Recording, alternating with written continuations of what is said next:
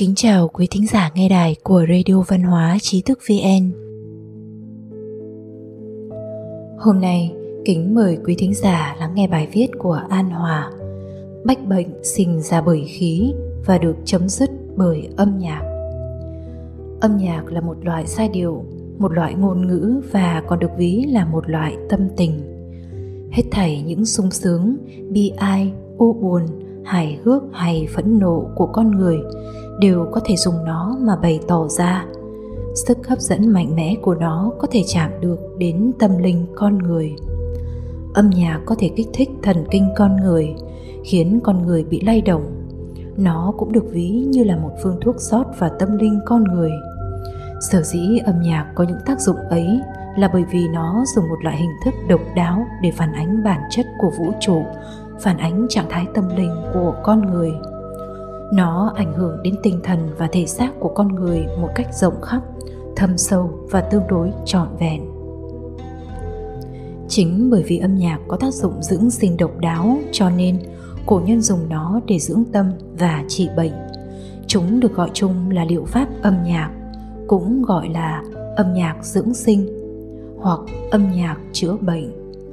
Đồng thanh tương ứng, đồng khí tương cầu câu đồng thanh tương ứng, đồng khí tương cầu trong kinh dịch đã nói rõ về lịch sử lâu đời của âm nhạc dưỡng sinh. Trong y học cổ đại và lịch sử đều có ghi chép rất sớm về các chuyên gia dùng nhạc trị liệu như thế nào. Thời Xuân Thu, các danh y nhà Tần khi được Tấn Bình Công, vị vua thứ ba nước Tần, cầu đến để trị bệnh đã trình bày và phân tích một cách sâu sắc về mối quan hệ giữa âm nhạc và sức khỏe trong các phân tích của họ đều chỉ ra rằng âm nhạc tốt có thể trị được khỏi bệnh. Các bậc thánh hiền cổ xưa như khổng tử, trang tử, tuân tử, hàn tử cũng đều có cách giải thích độc đáo của bản thân về tác dụng trị bệnh của nhạc. Theo khổng tử, nhạc cần phải lấy lễ tiết làm trọng. Trang tử khi trình bày và phân tích về nhạc đã nói, vô thính chi dĩ nhĩ nhi thính chi dĩ tâm. Vô thính chi dĩ tâm. Nhi thính chi dĩ khí. Ý nói rằng, đừng nghe bằng tai mà nghe bằng tâm. Đừng nghe bằng tâm mà nghe bằng khí. Tuần tử cũng đề xướng việc dùng lễ và nhạc để trị nhân, trị quốc. Đến triều đại nhà đường, tống, âm nhạc phồn vinh, thịnh vượng chưa từng có tác dụng dưỡng sinh và trị bệnh của nhạc được người người biết đến.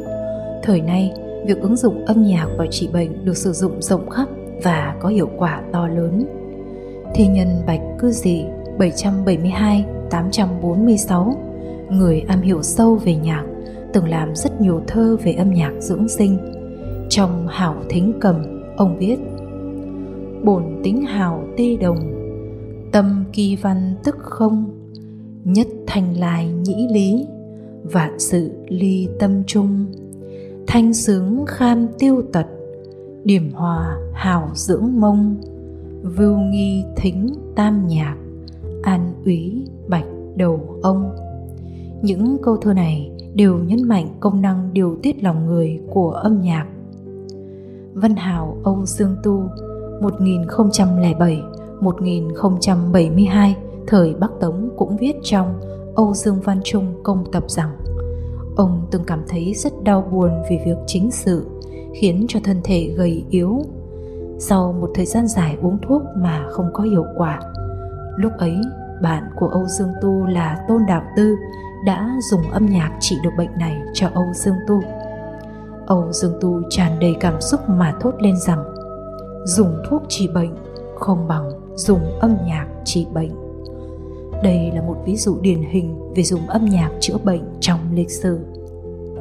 Trương Tử Hòa 1151-1231 Một trong những danh y nổi tiếng nhất thời nhà Kim Rất giỏi về việc dùng âm nhạc để chữa bệnh Ông đề xướng việc học tập nhạc khí Ông cũng đề cao việc con người nên rèn luyện nhạc để làm tan biến đi nỗi thống khổ về bệnh tật của con người. Đến thời nhà Minh Thanh, liệu pháp âm nhạc được tiến thêm một bước phát triển.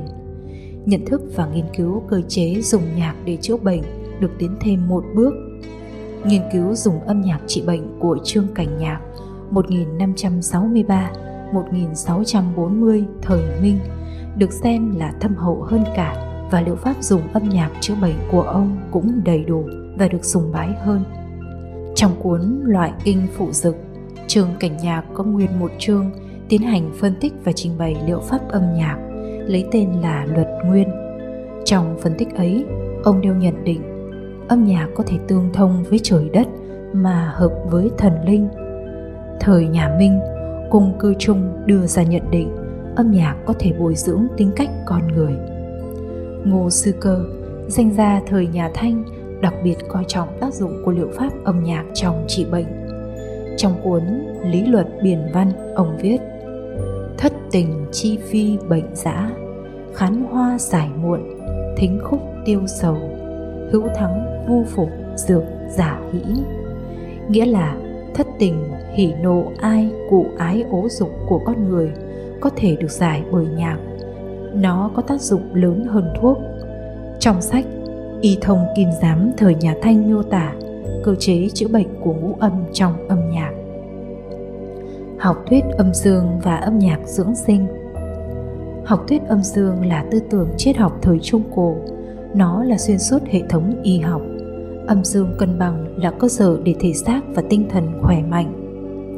Thái Bình Kinh thời Đông Hán vận dụng học thuyết âm dương để giải thích ý nghĩa dưỡng sinh của nhạc. Nó cho rằng quá trình phát triển của âm nhạc là thuận theo quy luật âm dương tương sinh, động tĩnh tương ứng của vạn vật trong vũ trụ.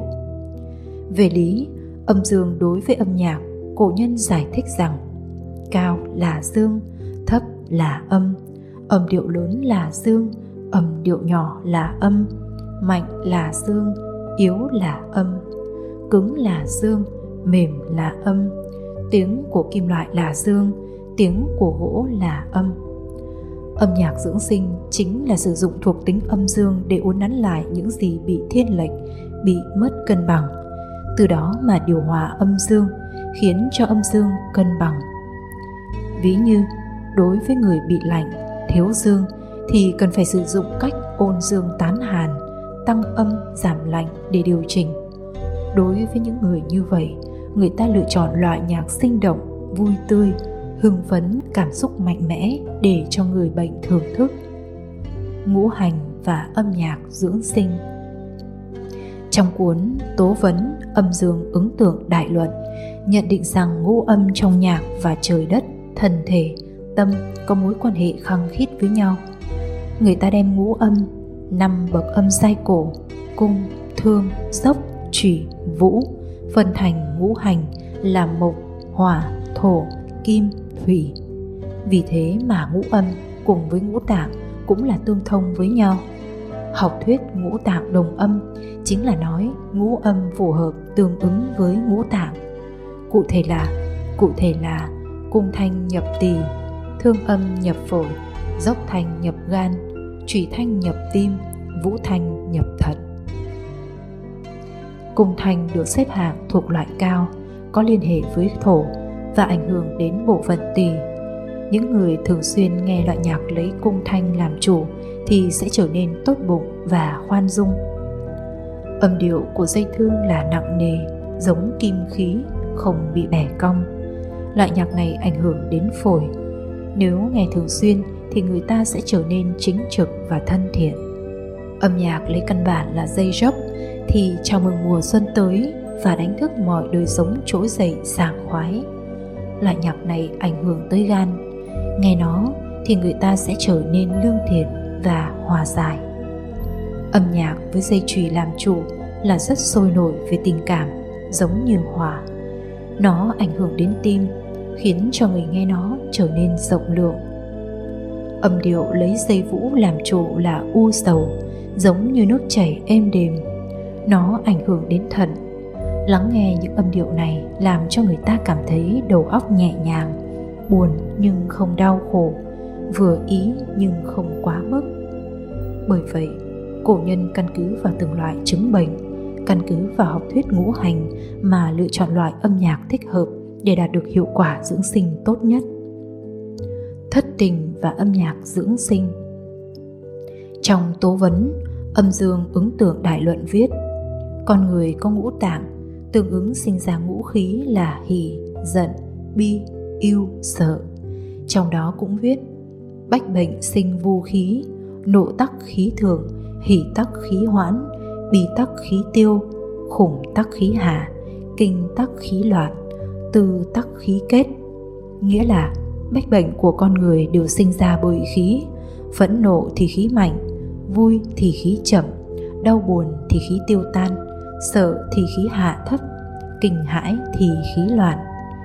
Hỉ, nộ, yêu, tư, bi, khủng, kinh được coi là thất tình của con người Âm nhạc thích hợp có thể dung hợp và làm biến đổi trạng thái tinh thần của con người danh y Trương Tử Hòa thời nhà Kim từng có rất nhiều kiến giải như lấy bi trị nộ, tức là khi người ta phẫn nộ, có thể nghe loại nhạc có hàm chứa cảm xúc, thương tiếc, xót xa để chế ngự.